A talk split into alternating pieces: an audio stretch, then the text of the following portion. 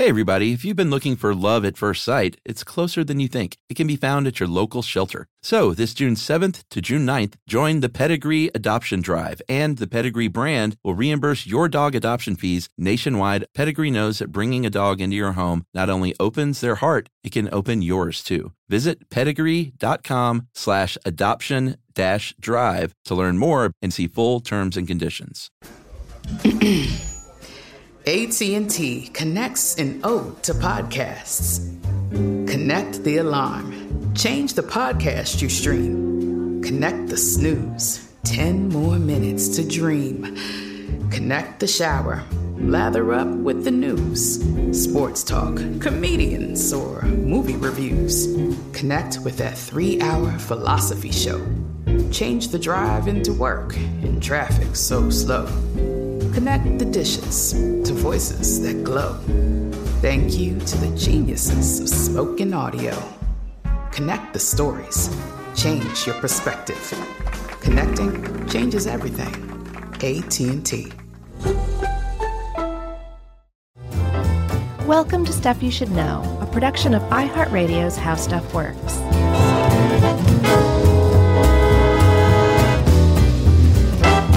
Hey, and welcome to the podcast. I'm Josh Clark, and there's Charles W. Chuck Bryant. We're just batching it, going stag today for Stuff You Should Know. Yeah, our our date's not here. No, we're one another's date. Whether you like it or not, I'm your date. Were you a big uh, school dance guy? I was big at staying away from them. You didn't go to those things? I went to like one or two in like eighth grade maybe, but I learned my lesson early on. I gotcha. No prom? Uh, yeah, I mean, I went to prom and all that, but you know, like the normal school dances and things like that, like the Under the Sea dance in nineteen fifty-five, I, I didn't go to those. All we, we only had two. We had homecoming and prom, and that's it. Oh, well, I think in Ohio there was so little to do that there were tons of dances all the time. Oh, really? Sure. Man, just like in the yeah. movies. It It is just like in the movies. When it's super cold outside and you're just stuck inside, everybody's just got to dance. Oh, I guess we were uh, just outdoors in the in the heat and humidity. Right. You you had hiking, we had dances. So what's this got to do with uh, Golden Records? I don't know. This is kind of cool. Very seventies. Yeah, that's the thing, man. It doesn't get much more seventies than than this. Actually, this one and the other one that we're doing today. I know. Are about as seventies as it gets. But yeah, so we're talking about, Chuck, two golden records, mm-hmm. two very special golden records, identical in every way. Um, they were pressed in a series of, I'm not sure how many, because I once saw Carl Sagan messing with one. So there may be three, there may be four, I don't know. But there are at least two. And right now, these very, very special gold records are somewhere outside of our solar system. They are aboard two space probes, Voyager one and two, that were launched in nineteen seventy-seven. Um, and vo- the Voyager probes are the first two human-made objects to travel beyond our solar system, which is pretty cool in and of itself. Yeah, there are uh, billions of miles, about thirteen billion miles from Earth right now. Right. Going very fast. Yeah. And uh, you mentioned Carl Sagan. This was his sort of baby, and the idea is, hey, let's launch something into outer space. Uh, on the uh, well, I mean, the sort of reason was in case an another civilization, an extraterrestrial being or life force could come across it. This will be our greeting to them. Mm-hmm. But when you read into it, it's probably really unlikely that might happen. And it it was sort of a P R thing for NASA, and also just like. Made us feel better, I think. Yeah, and, and like you're saying, it's very seventies in that it was part of this kind of larger trend in the seventies, mostly helmed by Carl Sagan, from what I could tell, where um, th- there was this kind of push to get the world to agree, like becoming part of some galactic, you know, community would be a good thing for humanity, and start thinking beyond the, the realms of Earth, but at the same time, thinking about Earth and how we can take care of it. It was all kind of intertwined and connected, and it all kind of took shape in this kind of collective human project of creating messages in bottles and shooting them out into space. And the wisdom of that today is is questioned by some people, including oh, yeah? me. Oh, yeah, there are some people who say, like, mm, that's not necessarily the best thing to do, to start sending messages into space before we have much of a clue of what, if anything, is out there. It just isn't the safest play you could make. But at the time, and I saw a quote from Frank Drake, who was heavily involved in these projects, um, he he said, you know, back then, everybody was an optimist. Like, there was nobody who wondered, like, whether this was a smart or foolish thing to do. Like, of course it was a good idea. Of course, the whoever we contacted would be friendly. So why would we not want to get in touch with them? And that was kind of like this driving thing, like this optimism and enthusiasm for reaching out beyond Earth and, and, and kind of saying, hey, we're here and we want everybody to take us seriously now. That was a, a, a big seventies thing and kind of the, the drive behind this golden record thing. Yeah, and uh, one thing is for sure, if you don't feel great about it and other people don't feel great about it, T S, it is far, it is far too late to have that concern. That is a real argument about this because, yeah, like you were saying, there are billions of miles, or as Sagan would put it, billions and billions of yeah. miles from Earth. I think something like thirteen billion miles by now, traveling thirty-eight thousand miles per hour constantly. So yeah, the the cat is out of the bag, as it were. The probe is out of the solar system. Uh, so it is too late. Um, but we can still poo-poo it and question whether it was foolish or not in retrospect. That's fun. Yeah, it's fun to poop on Carl Sagan's dreams. Hey, you know me, man. Sagan is one of my heroes. Yeah. He was uh, a pretty interesting cat. But um, these golden records, like you said, they were kind of his baby. Um, and we we were talking about the Voyager probe and the golden records almost interchangeably. The golden records are aboard Voyager one and Voyager two, which have shot out into the solar system and will be drifting in space unless somebody grabs them and, and says, what's on here, you know, shakes it, and the records fall out. They'll just keep going forever. And yeah. they, they actually built these golden records so that they'll last at least a billion years by most estimates, vacuum sealed in the further vacuum of space, covered by an al- aluminum cover that will protect it from cosmic rays, um, basically indefinitely for all, all all those of us alive are concerned. Yeah, and they're uh, we keep saying golden records. They are gold plated. Uh, they're not solid gold like the dancers. They are uh, copper, and they are covered in gold. And they went with that because that was just, well, a few reasons. One is uh, obviously we didn't have, we had tape, but tape would disintegrate eventually. Yeah, right. Uh, we did not have digital storage like we do today. Today, if we wanted to do this, we can include whatever we wanted, basically. Um, we could in- include like all of humanity, every recipe, every song, every movie, every painting, anything we wanted, every speech ever made. Uh, but back then they figured a record was the way to go. And this copper gold-plated record was the thing that would hold up the best. Yeah, that's actually funny you bring that up because I was thinking of doing um, an episode on D N A data storage where you can put literally all of the world's information into like encoded in D N A. Um, this is like the opposite of that. Yes. I think the onboard computers for Voyager, um, Ruse helped us with this one. He said that they had something like sixty-seven kilobytes. Kilobytes. Of of of RAM of of memory aboard, crazy? Yeah, and you're like, wow, we've really come a long way. But think about how elegant that code had to be. Oh yeah, t- to drive these two space probes that were not only like these these were weren't just like, hey, let's see how far we can shoot this thing, like skipping a rock on a pond. Like these rocks had cameras and equipment and engines and all sorts of things aboard that were that were run and operated by these onboard computers that had sixty-seven kilobytes of RAM. That is spectacularly impressive. Yeah, it doesn't seem possible, actually. But they're, well, actually, I mean, I was going to say they're they're they're out there, but we're just kind of taking it on faith at the hour. The whole thing could be one big lie. All right, so if we're going to talk about golden records, we need to talk about what preceded the golden records. Um, Dave calls it a rough draft, and that's kind of a good way to put it. Mm-hmm. But in the early seventies, there were the Pioneer ten and eleven missions. These were two space probes launched past the asteroid belt, and their goal was to take the, the first uh, pictures up close of Jupiter and Saturn. And uh, we can't communicate with these guys anymore. They are way, way out there. But Sagan went to NASA and said, hey, what do you think of sending a message in a bottle, basically, like you mentioned, a cosmic message? And NASA, everyone was smoking weed back then. Right, including and, Carl Sagan. Oh, I'm sure. Uh, I bet that Sagan weed was good, too. Yeah, we talked about it, remember, in the uh, nuclear winter right. um, episode that he, he discovered weed. Actually, he might not have been smoking weed at the time of the Pioneer plaques, though. Oh, you think? Was that pre uh I think so. I think that came later when he when he met Ann Druyan. Oh, she was she was the influence, huh? I think so.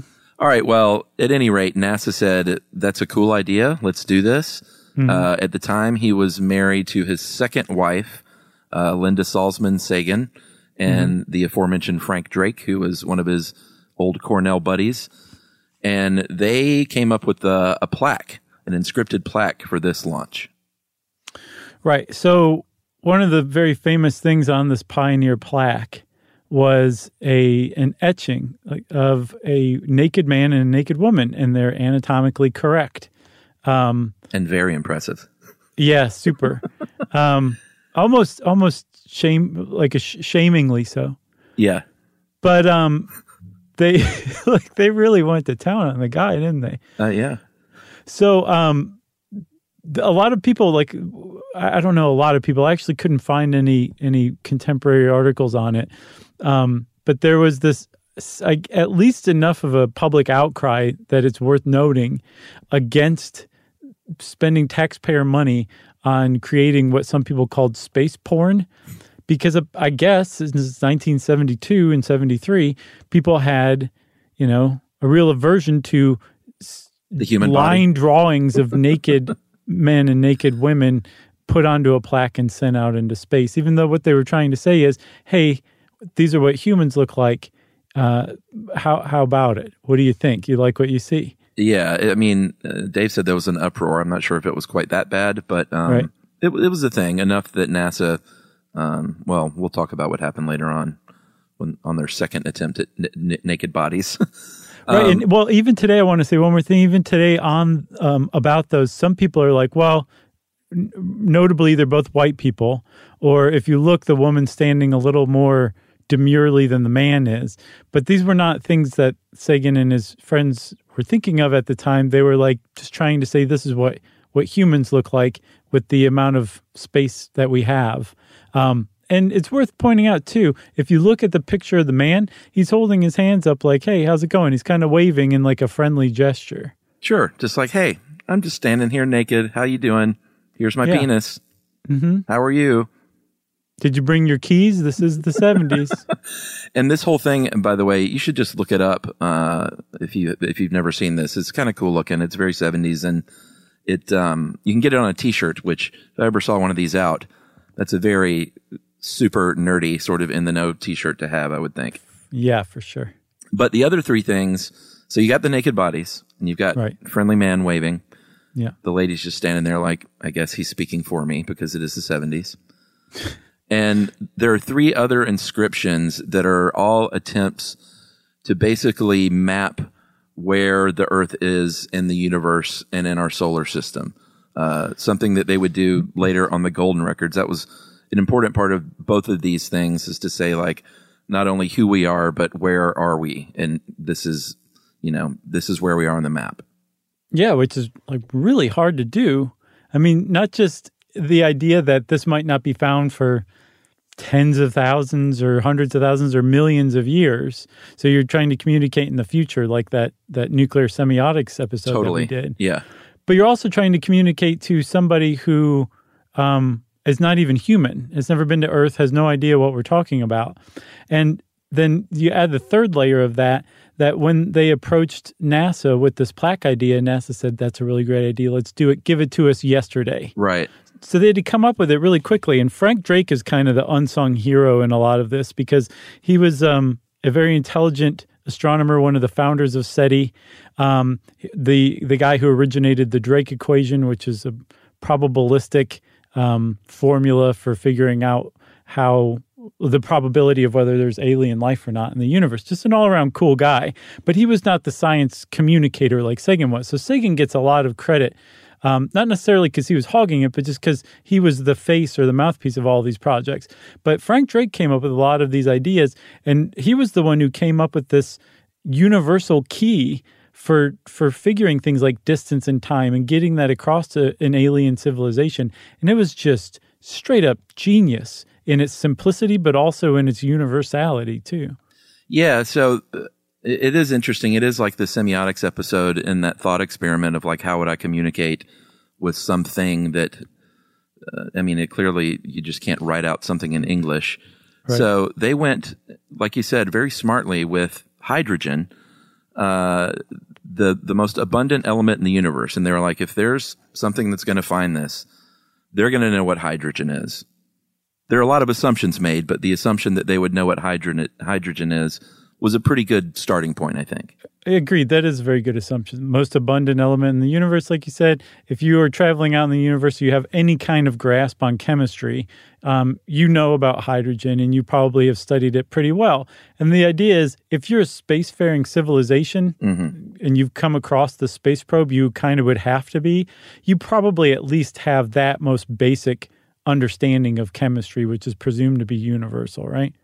Yeah, so the deal with hydrogen atoms is very, very, very rarely uh, this happens, but it does happen. The electron will start spinning in a different direction, and it'll change energy states.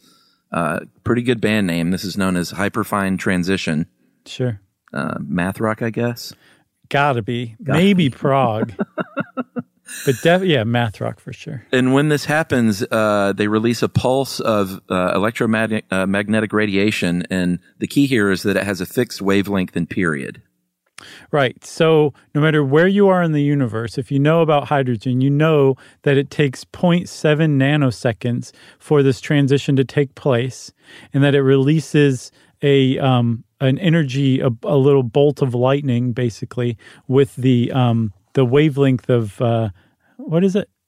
twenty-one centimeters.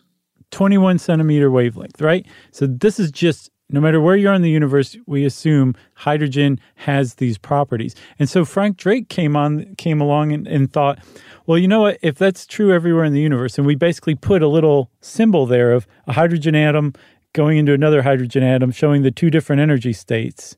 They'll say, oh, hydrogen, we know about that. Oh, they're talking about the transfer of, or the translation between energy states, the hyperfine transition.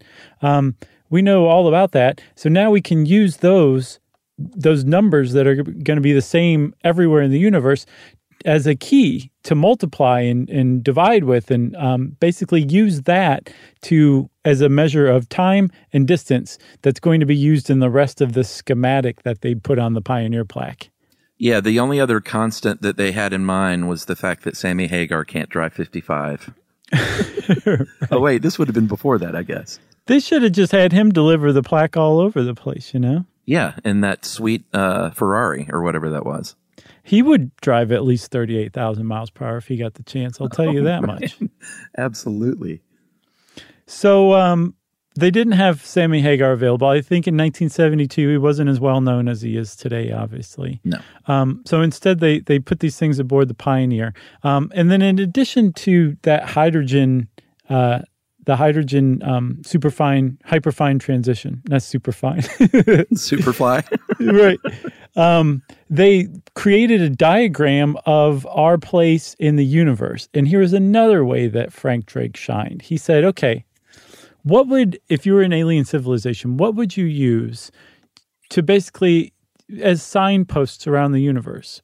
And he figured out that pulsars would probably be used. And right. Pulsars are these incredibly dense, incredibly energetic collapsed stars. And they're usually about twelve or thirteen miles in diameter. So roughly the size of a city, small, you know, like a, a city. Mm-hmm.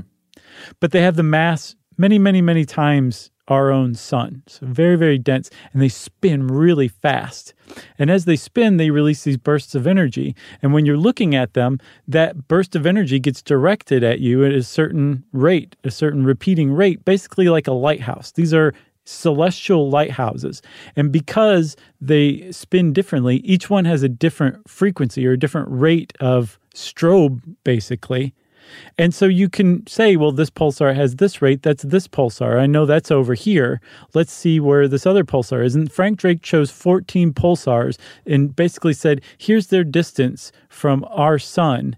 Now, if you f- if you can find these pulsars, you can use that as basically a map back to our solar system.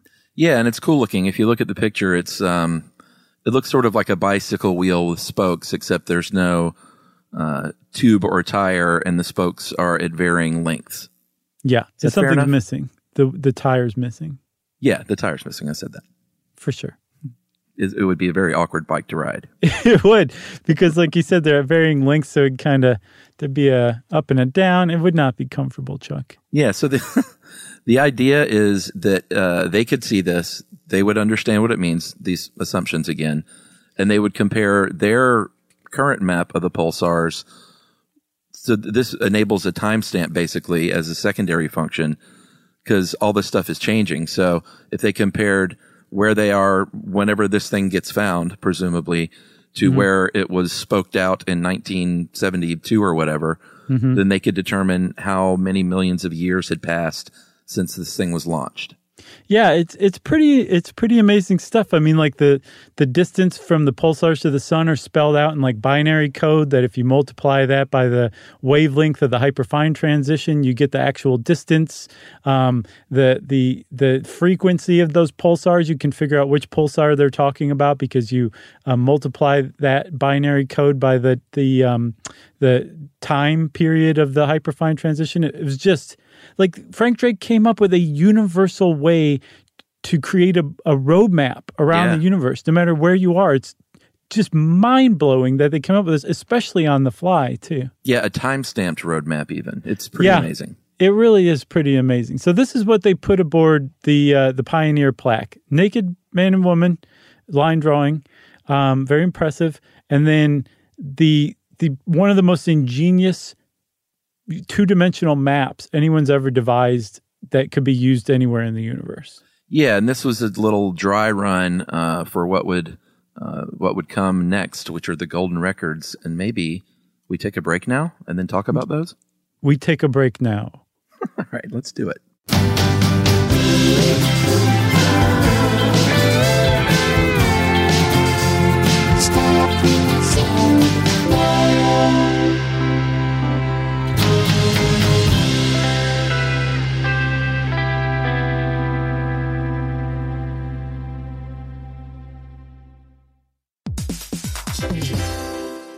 All right, game off. Let's pause here to talk more about Monopoly Go. Because in Monopoly Go, you can team up with your friends for timed tournaments where you work together to build up each other's boards. It's very nice. That's right. And the more you win together, the more awesome prizes you unlock. And there's so much to get. I'm talking about unique stickers that you can trade with friends to complete albums for big prizes, cool new playing pieces to travel the boards with, or hilarious emojis for taunting friends when you smash their buildings or heist their vaults. Plus, Monopoly Go feels new and exciting every day with constantly changing tournaments and challenges, like digging for treasure or a robot pachinko machine. And there's always new timed events that help you win big, like massive multipliers for everything you win or rent frenzies. That's right. There's always something fun to discover in Monopoly Go. So get off the bench and go download it now for free on Google Play or the App Store. Game on.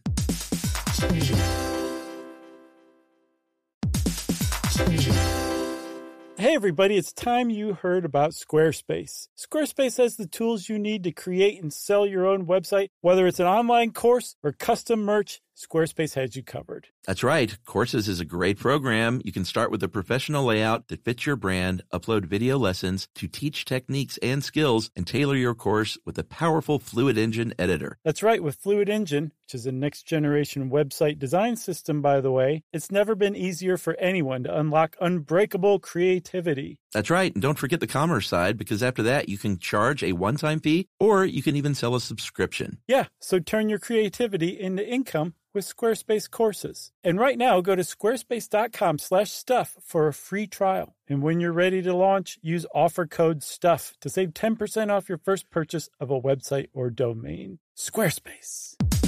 Stuff you should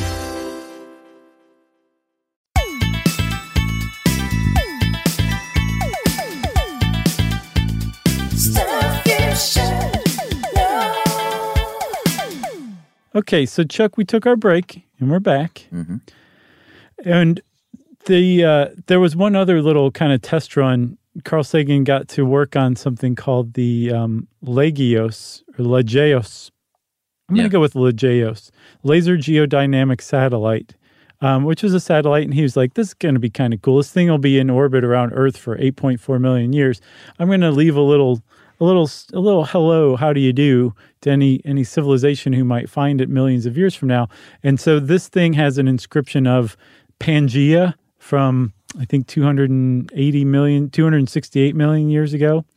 The, the arrangement of the continents today during human time. And he very ingeniously indicates this by having that hand. Remember the man with his hand up in yeah. a gesture, friendly gesture?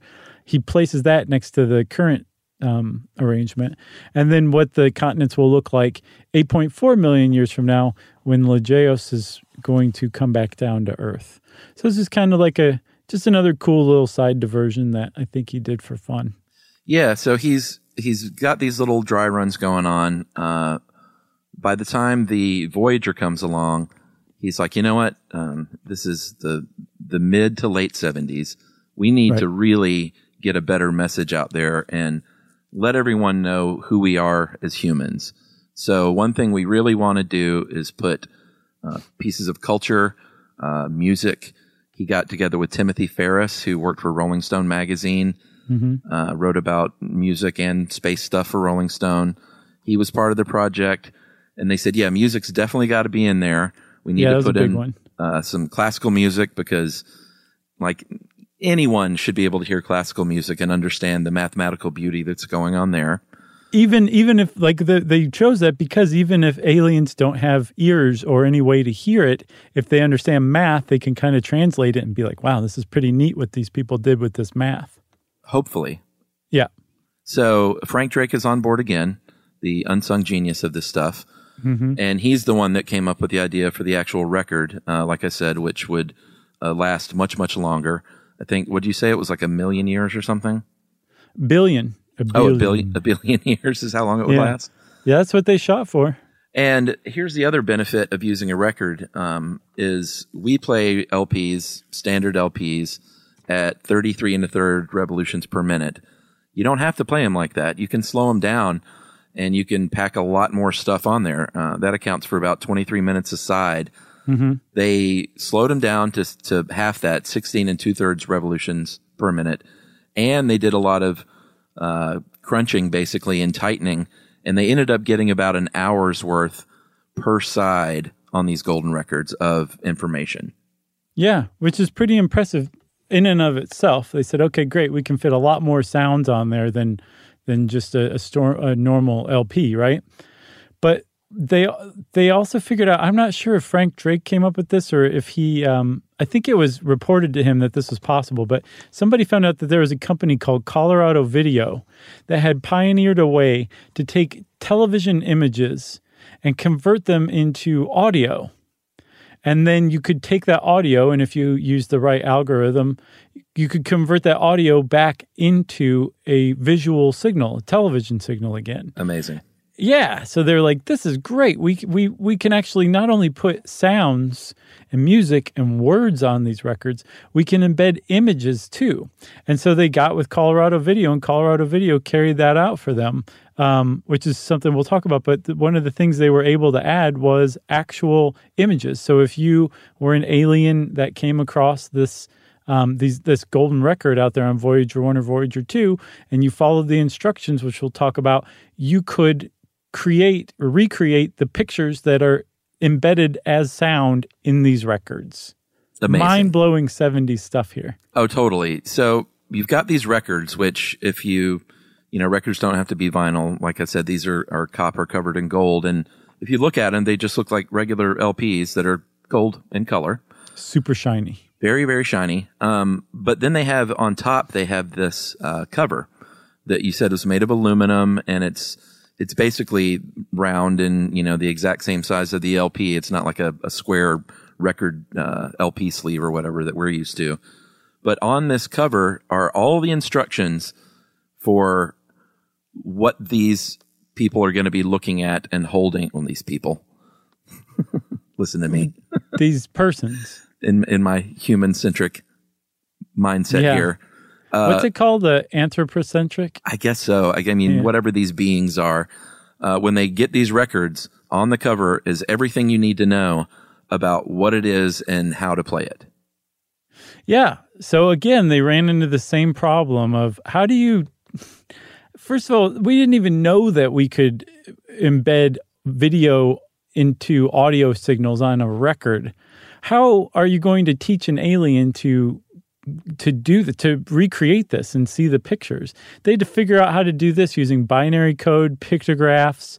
Um, the easiest first step was to include a cartridge and stylus. So there's actually sure. like a needle to play the record with, but that's not intuitive necessarily if you're an alien. So they included a, a little drawing of the record and where you should place the needle and how to place the needle. Well, the that needle's already thing. in place though.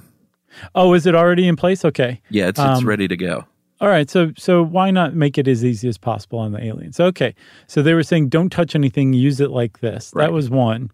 They also um, had kind of like a four-step, step-by-step instructions on the algorithm that they would need to use to turn the audio into video. Right. And it shows that it's supposed to create um, five hundred twelve uh, interlaced lines, kind of like an old-time T V, you know how it's like all lines, just horizontal lines? Well, it's actually interweave of horizontal, vertical.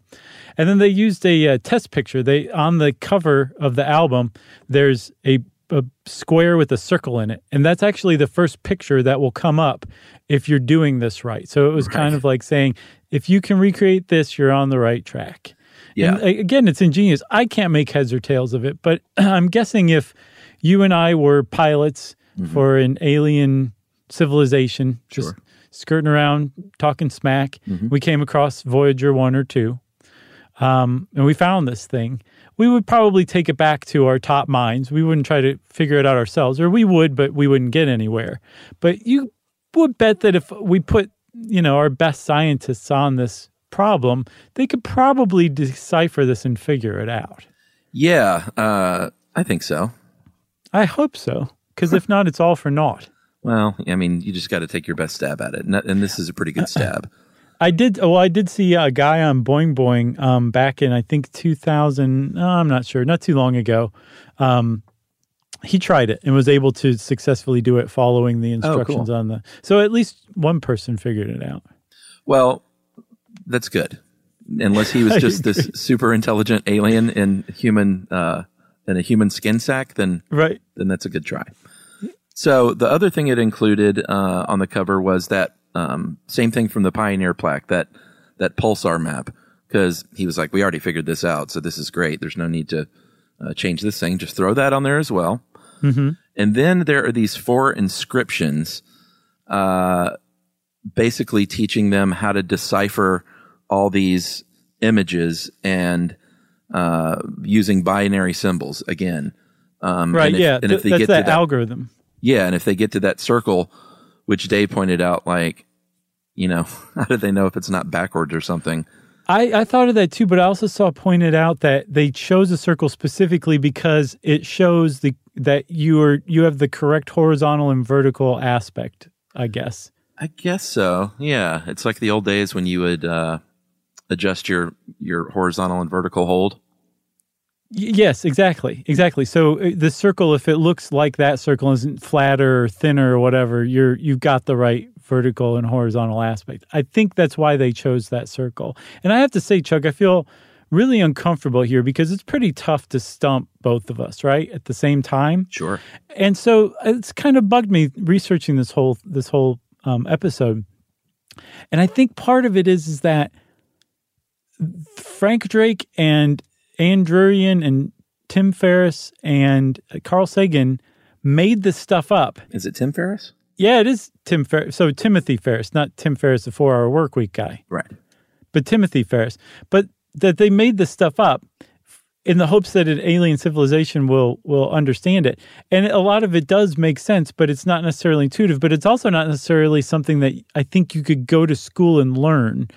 You just kind of have to be vibing on what this small group of people came up in this ad hoc way as a message on behalf of humanity out to any alien civilization that found it, which makes me feel a lot better about failing to fully understand every aspect of it. Yeah, I, I totally agree. Um, there is one final piece before we, because everyone's like, yeah, but what's on there?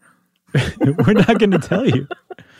Uh, the last little sort of nerdy piece is they wanted to timestamp this one too uh, on the cover. So they included uh, on the surface of the thing a little tiny piece of uranium two thirty-eight. Yeah, this is cool. Yeah, it's a radioactive isotope that has a half-life of four and a half billion years. And it decays at a steady rate, which is perfect because if you found this thing, you know, millions or billions of years later, they would be able to analyze that little patch of uranium and pinpoint exactly when this thing was launched.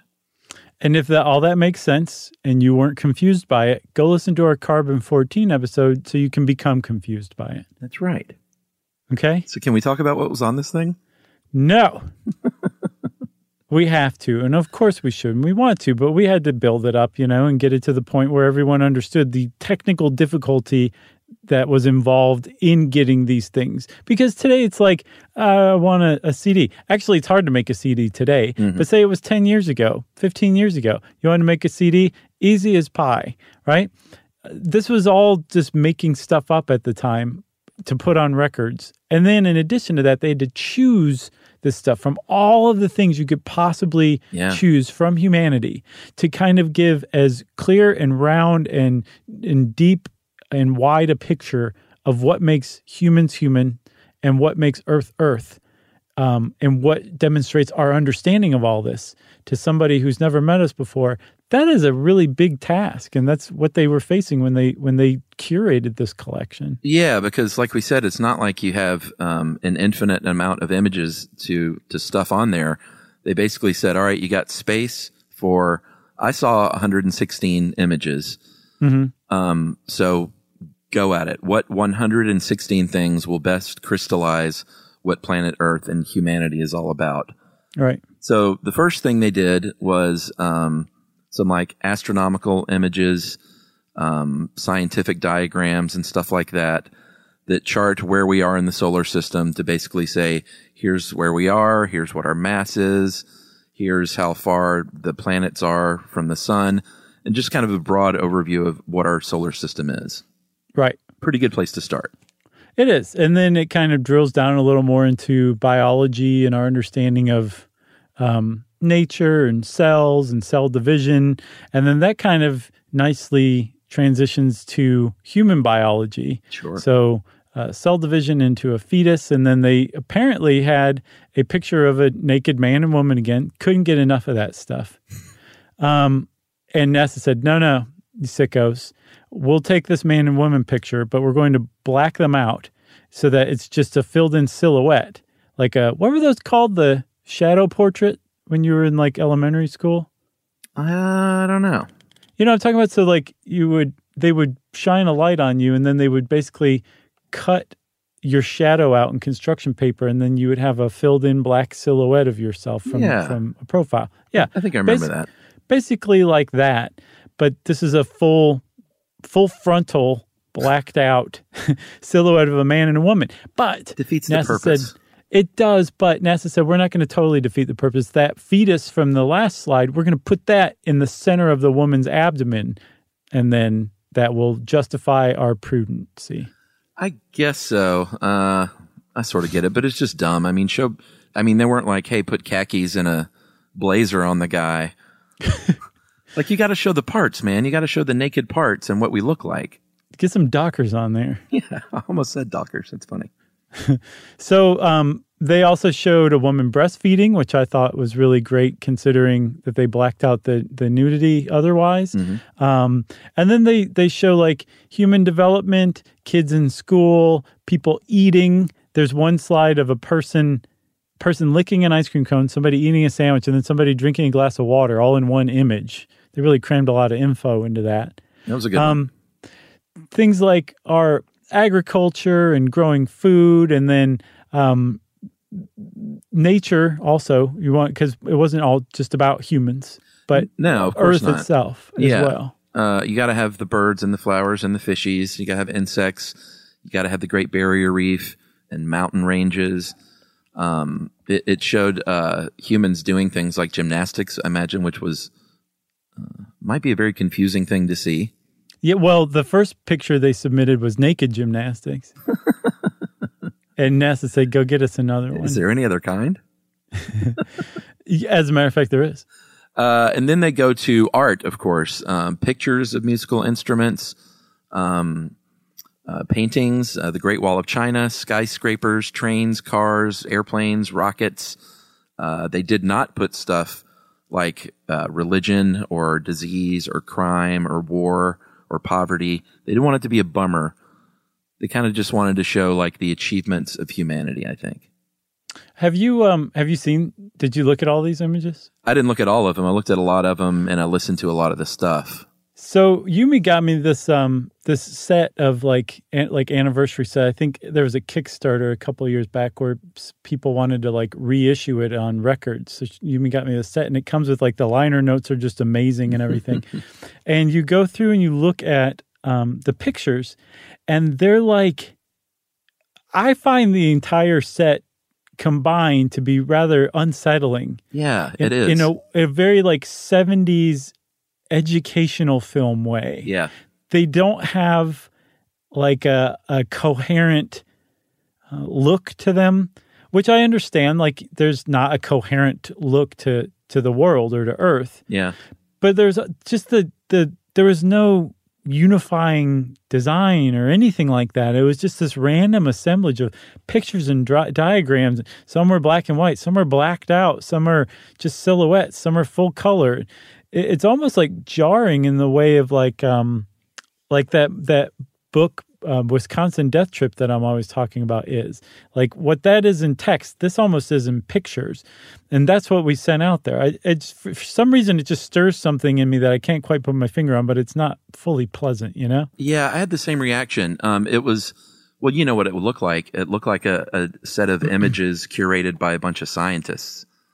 Yeah, it did. As a matter of fact, scientists on grass. Yeah. Like the, would it have killed them to get Annie Leibovitz in there or some sort of designer? You know, that's, that's what I'm saying. And Ann Druyan was like uh, an artist. Yeah, that's true. Uh, but she was, I think, a writer. I think Sagan's previous wife, who I think they became separated during this process, I believe she was a visual artist. So yeah. Maybe her not being part of that project is that kind of unsettling aspect, you know what I'm saying? Like she she would have brought that there and didn't. Who knows? Yeah, who knows? Chuck, actually, hold on. I've I've identified it. Have you ever heard of, you know, Scarfolk Council? Mm, nope. You do. It's like this seventies British um, P S As and educational films, but they're all really dark and evil. You've seen it before. I've shown it to you. Okay. It's almost like Scarfolk Council chose the pictures that are that are in this. All right. I'll have to look that up back up again. You should. You'll be like, as a matter of fact, Josh, I think you've just put your finger on it. All right. So that's side one, uh, side A, as it were, has all these images um, uh, cut into this, into the grooves of this thing. Ingenious. So and it's also, they have their own sound. So like if you're just sitting there listening to the record, these pictures have their own sound that lasts a few seconds each. But if you run it through the algorithm, those sounds are translated into images. It's, it's cool. Yeah. It's neat that they have their own sound, you know? Oh, totally. Well, it's going to make some kind of sound.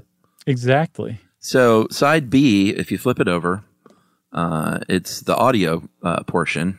And mm-hmm. So this is where we get, um, get a little more, well, I don't know about more interesting, but this is, it's definitely seventies and sort of spacey when you listen to some of this stuff. The I would say the entirety of the sound side is super seventies spacey, like real yeah. trippy and cosmic and mellow. Even the stuff that's like a, you know, traditional folk music that they included, it's mm-hmm. all comes from a real like super marijuana-y place. Marijuana-y? Yeah. Stony? Sure, Stony. That's what the kids call it. But more like they just took marijuana and pressed it into music.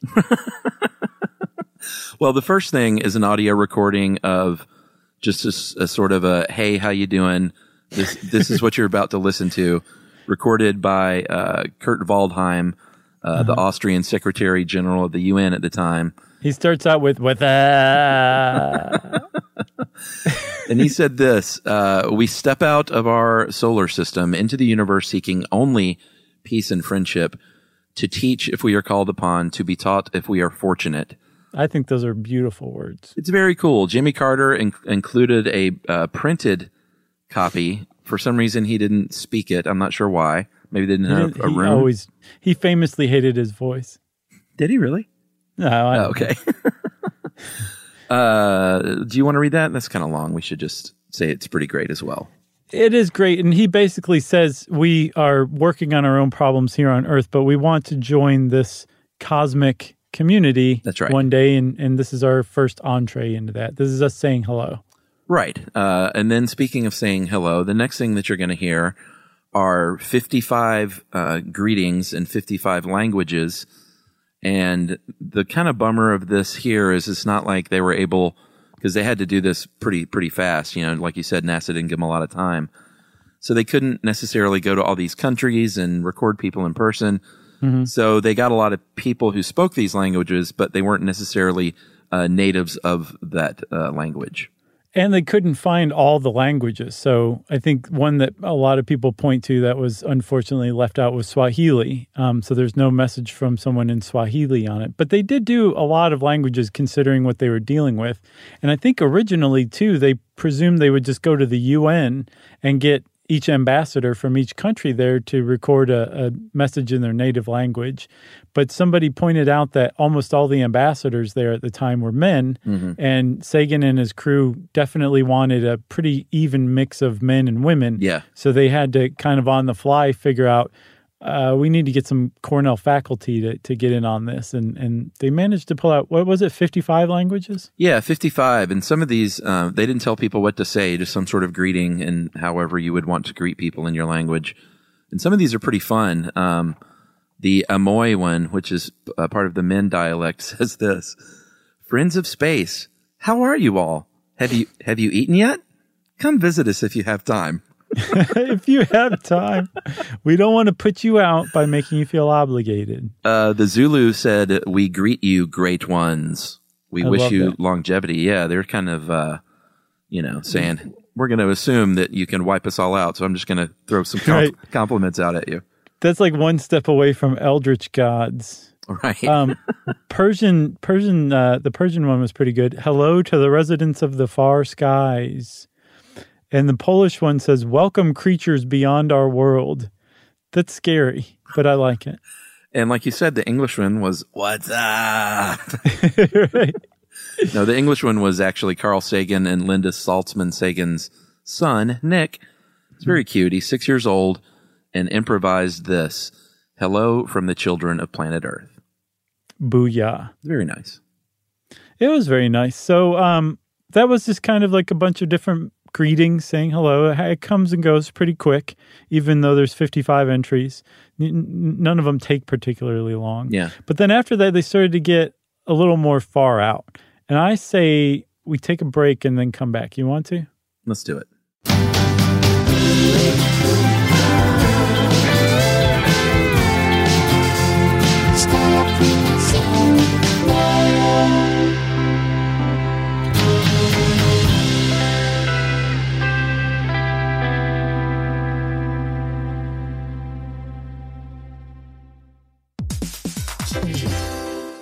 All right, game off. Let's pause here to talk more about Monopoly Go. Because in Monopoly Go, you can team up with your friends for timed tournaments where you work together to build up each other's boards. It's very nice. That's right. And the more you win together, the more awesome prizes you unlock. And there's so much to get. I'm talking about unique stickers that you can trade with friends to complete albums for big prizes, cool new playing pieces to travel the boards with, or hilarious emojis for taunting friends when you smash their buildings or heist their vaults. Plus, Monopoly Go feels new and exciting every day with constantly changing tournaments and challenges, like digging for treasure or a robot pachinko machine. And there's always new timed events that help you win big, like massive multipliers for everything you win or rent frenzies. That's right. There's always something fun to discover in Monopoly Go. So get off the bench and go download it now for free on Google Play or the App Store. Game on.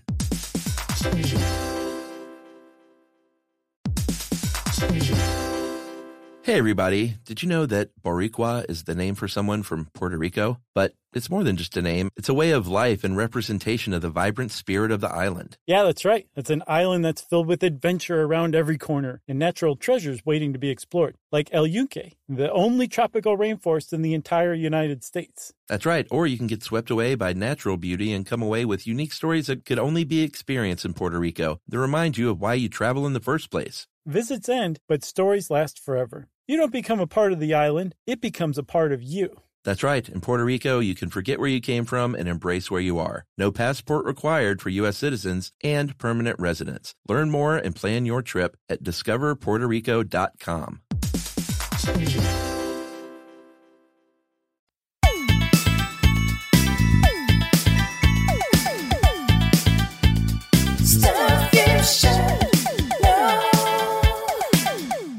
All right, Chuck, so the big cliffhanger was whether this was actually going to be far out or not, mm-hmm. if I was right. And it turns out I was right. Yeah. This stuff gets far out pretty quick. And I think there's no way we can't play one of the things. Which, you got to know what I'm talking about. Uh, I think so. W- Music of the Spheres? No. Okay. Uh, the whale whale song? No. The sound essay? Which part? All right, well, let's just tell everyone quickly. He did include a whale song. This was Sagan's idea. He thought that, you know, they people of the future might not even, or not people of the future, here I go again. Whatever these things are, might not communicate in a language. It m- may be more like a whale song, so let's throw one of those on there. Plus, whale songs are nice. Sure, everybody uh, likes that. Then they did this uh, sound essay that it was a an audio way, it was an audio journey from evolution on. Is well, that, first thing, a good way to first, say it? it? It is, yeah, for sure. They included, um, it, yeah, it's kind of like a trip through time, and even before human or the evolution of life, it's supposed to kind of capture the early Earth.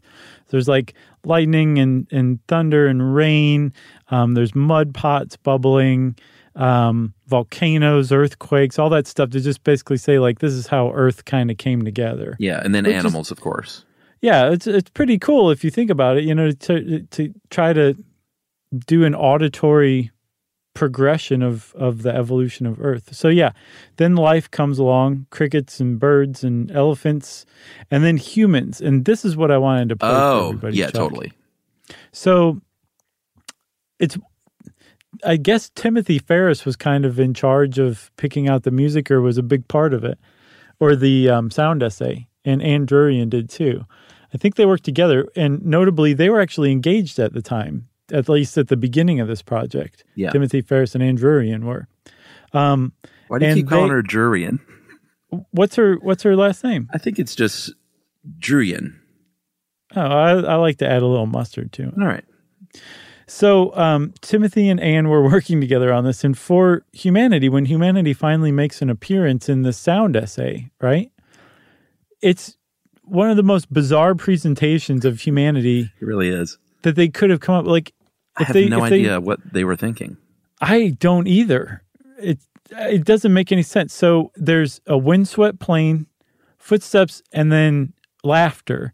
Dave calls it sinister laughter, and you could definitely take it that way, but I think it can also be weird, hearty laughter, but it's odd either way, and especially when you put these elements together, it's particularly odd. So I feel like we really need to play it. It's fairly short, right? Yeah, yeah. Um, you failed to mention the heartbeat, too, which is kind of what makes oh, yeah. it all super creepy as well.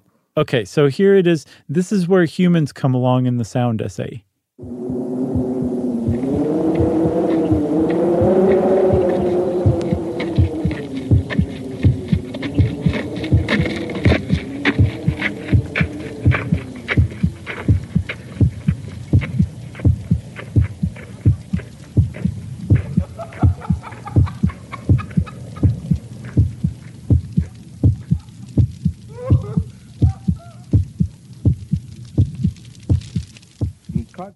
Wow. Yeah. I mean, that is what they decided to, like, this is this is what humans do. They yeah. walk around with their hearts beating as loud as they can laugh on windswept plains so where their footsteps echo behind them. That's the human experience for sure. Yeah. So this sound essay continues, of course. Uh, once humans come along, Uh, they go through human evolution and fire mm-hmm. and tools and jobs like the sounds of blacksmithing and sheep herding and sawing things, and then tractors and ships and cars and planes. Uh, it's all, again, it just seems like a very seventies uh, Bongwater sort of experiment. Right. Um, I don't think we mentioned the music of the spheres. I teased it. Uh, oh, yeah, man. There's also that. This is a twelve-minute recording. Uh, technically, it's a song, but it's based on the theories of uh, the, the great mathematician Kepler, Johannes Kepler, where they ascribed a musical tone to each one of the planets. Right. And uh, he worked with Bell Labs, the uh, computer lab, and reproduced the sound of the planets in a hundred-year orbit around the sun. Yeah, and so it's Kepler... Crazy. It, it is crazy. I think that's um, that's like part one of the whole sound essay, the music of the spheres. And Kepler was working off of Pythagoras' theories, actually. And the whole thing is based on this idea that an object moving through space tends to make a sound, whether it's like the whooshing of wind or a humming or whatever. An object moving will make some sort of sound. And the planets are objects, and they're really, really big objects. So they make huge sounds. Um, and the theory was that the reason we can't hear these sounds is because we have no frame of reference yeah. for what things sound like without them. So our concept of silence is actually filled with the sounds of the planets, including Earth, moving through space. We just don't hear it because we we are so attuned to it. And that each of these planets, because they move at a different rate, they're different sizes, have different mass and velocities and everything, that they'll make their own unique sound. And that when you put all these sounds together of the bodies in the solar system, they actually harmonize. And so Kepler took it a step further and actually figured out what each what note each celestial body would make. And then Sagan and his crew got together with Bell Labs, like you were saying, and produced that as the music of the spheres, which is, I mean, this is the kind of stuff they were doing with just a few months to to create the, the Voyager plaque project in their entirety, or the Voyager Golden Records in their entirety. Yeah, and if you go to look up Music of the Spheres on YouTube or something, it's it's there's a lot of stuff out there called Music of the Spheres. Um, so it's kind of tough to find the real one. Uh, e- even if you put in like Kepler, there are some um, wrong stuff out there that is not the real Music of the Spheres, but you can find it if you're you know if you spend enough time. Yeah, there's an actual NASA um, NASA's Jet Propulsion Lab has a site um, for dedicated to Voyager. voyager dot j p l dot nasa dot gov. Yeah. And they have all sorts of stuff about not just the Golden Record, but the entire Voyager one and two project, which is pretty cool in and of itself. But they have everything that's on the Golden Record, including the um, the sound essay and the different components of the sound essay, and the music of the spheres is on there. Yeah. It's pretty cool stuff, even though it's completely unfounded and whacked out. It's neat that they kind of nodded to this tradition by including it on there. Oh, totally. And that's exactly where you should go. So uh, just be warned, if you go to YouTube, you're, you're going to get a lot of like Enya and stuff like that, because Music of the Spheres is just a very trippy title for a song. Hey, worse things could happen to you today than stumbling across a nice Enya track that you weren't expecting to listen to. Oh, boy. I actually had one of her C Ds back in the day. Oh, dude, I, I had that, that thing one. was on repeat. The one with the uh, Orinoco sail away, Flow. Sail away, sail away. That's the one. Yeah. So uh, the last part of the sound essay is called Life Signs, and this is where it really gets out there, as if it's not out there enough already. But Ann uh, Druyan said, here's what I want to do. I want to record my brain activity uh, using an E E G, and then they may be able to reverse engineer this thing and actually read my brain thoughts in the future. And not only that, but um, I'm falling in love with Carl Sagan, and he's throwing that love right back my way. So my my E E G, my brain waves that I'm sending out there are going to be soaked with love, and that's just like the most groovy thing that we can do. It is pretty groovy if you think about it. And they got married. Yeah, they got married. They had some kids, um, and they were together until he died in his sixties, I think in nineteen ninety-two or three, I believe. That's right. So, um, and I think I did. I haven't heard it yet, but I heard Radiolab did a pretty good episode about that, about the life signs. Yeah, I'm sure it's great. Those guys are awesome. Uh, yeah, of course. So, um, The the hardest thing, though, Chuck, was coming up with music itself yeah. that was representative of the whole world. They didn't want it to just be Western music. For Western music, they chose mostly Beethoven and Bach, again, because, like you said, uh, and even a, a, an advanced civilization that didn't have ears or didn't hear, um, didn't sense things like that.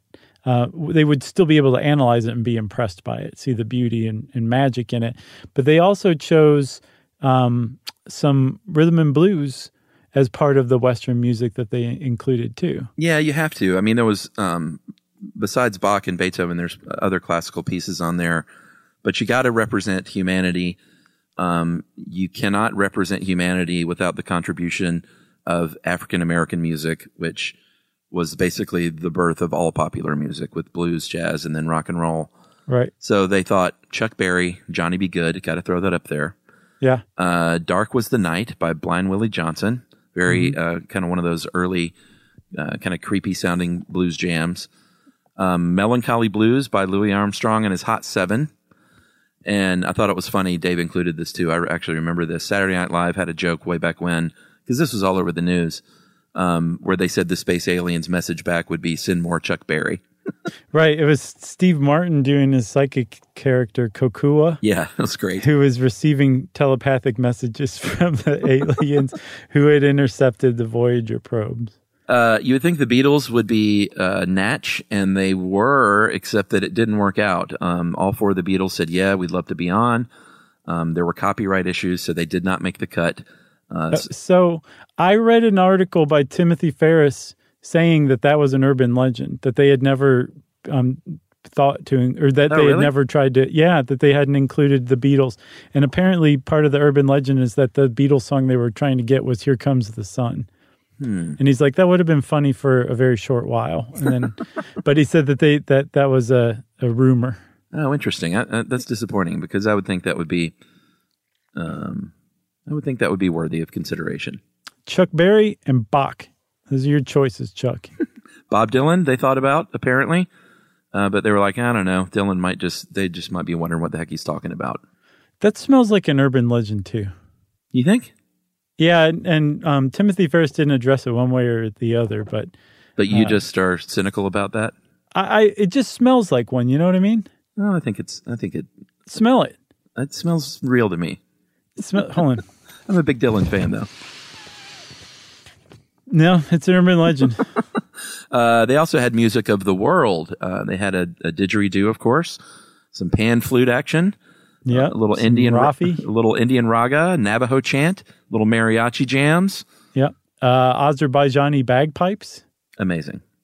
Yeah. What M- else? Music from all over the world, basically, uh, which is you know which is what you got to do. It is strange though that they, I mean. Johnny B. Good was the only pop music they put on there. Yeah, and, and again, this Tim Timothy Ferris recollection of it was that um, that there was some dissent about including Chuck Berry. I think that it was too adolescent is what one of the people said. And Carl Sagan was like, well, there's a lot of adolescents that live on planet Earth, so it actually is pretty representative. Yeah. So it ended up on there. But yeah, it, it is surprising that, say, like the Beatles or something, especially from, you know, this handful of potheads working on this sure. project. You'd think for sure that they would have chosen something like that, but they didn't. They put they didn't. like a, a Yes tune on there or something like that. Right. They put twenty-one twelve in its entirety. Right. Early Genesis. Which was good, but it got way better when Phil Collins took over. Oh. We've talked about this. I know. So um, one of the things that Carl Sagan did after this project, oh, and by the way, that laughter, there's apparently a big mystery about whose laughter it was on that sound essay when humanity comes in and is walking with the heartbeat going. Yeah. And um, as Atlantic writer tried very hard to get to the bottom of it, and she believed that she had, that she finally got in touch with Sasha Sagan, um, Carl Sagan's daughter, Carl and Ann's daughter, who said, I talked to my mom and she said that um, that that was my father's laughter. And it was confirmed with Ann. But then Timothy Ferris threw a wrench in the work because he was there too. And he's like, look, I knew Carl Sagan very well and I heard his laugh plenty of times and it didn't sound anything like that. So they're kind of like, we're just going to go with it being Carl Sagan's, because I think she'd spent years trying to figure this out and was really happy when she did, and then was really crestfallen when it turns out that that wasn't the case. And that was um, uh, Adrienne LaFrance, who spent years trying to figure that mystery out. Well, Sagan was a scientist. He wasn't a mad scientist. And that's what it sounds like a little bit.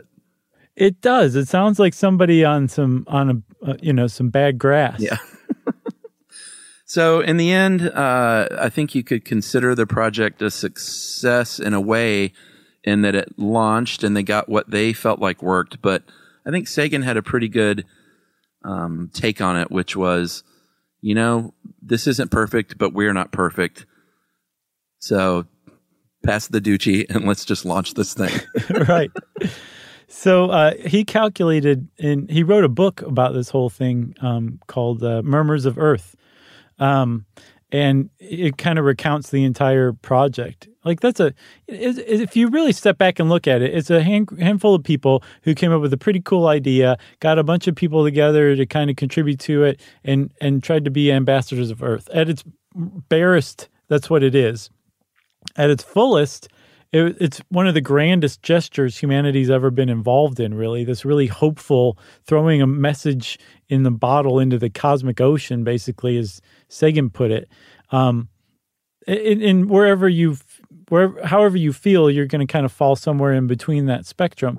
But either way, um, it was a remarkable project, and just something... It, it was so Carl Sagan. There aren't that many people out there, especially alive at the time that he was alive, who would have done that, and not only just thought to do it, had the connections at NASA to do it, to talk people into doing this, and then to actually do it and get it done and get some records out there in space floating around in the hopes that maybe one day some aliens will find it and know that we were here and maybe come looking for us and wipe us out.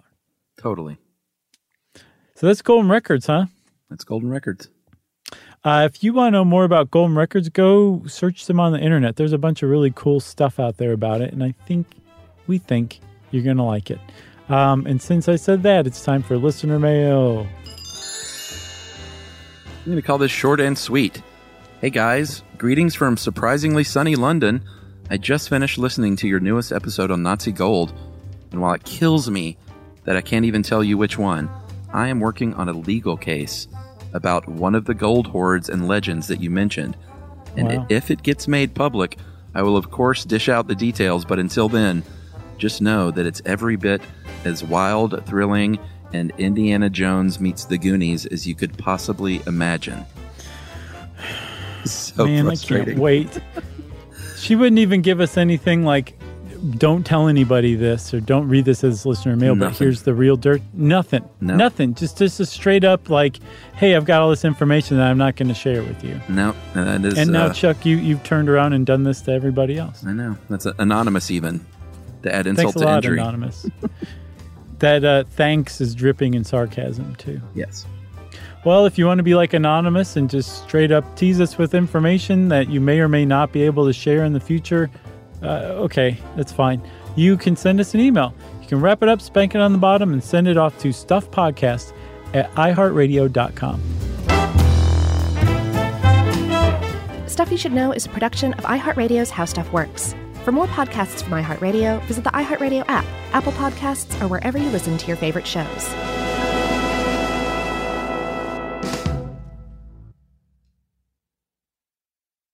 Hey, if you haven't heard of Visible, well, now you have. They're the wireless carrier that's making wireless visible. It's in the name. Switch to Visible, the wireless company that makes wireless visible. Get a one-line plan with unlimited five G data powered by Verizon as low as twenty-five dollars a month every month, taxes and fees included. Use promo code stuff twenty to receive twenty dollars off your first month for listening to this podcast. Switch now at visible dot com. For data management practices and additional terms, visit visible dot com. The Visible monthly rate is twenty-five dollars per month. Hey everybody, if you've been looking for love at first sight, it's closer than you think. It can be found at your local shelter. So this June seventh to June ninth, join the Pedigree Adoption Drive, and the Pedigree brand will reimburse your dog adoption fees nationwide. Pedigree knows that bringing a dog into your home not only opens their heart, it can open yours too. Visit pedigree dot com slash adoption Dash Drive to learn more and see full terms and conditions.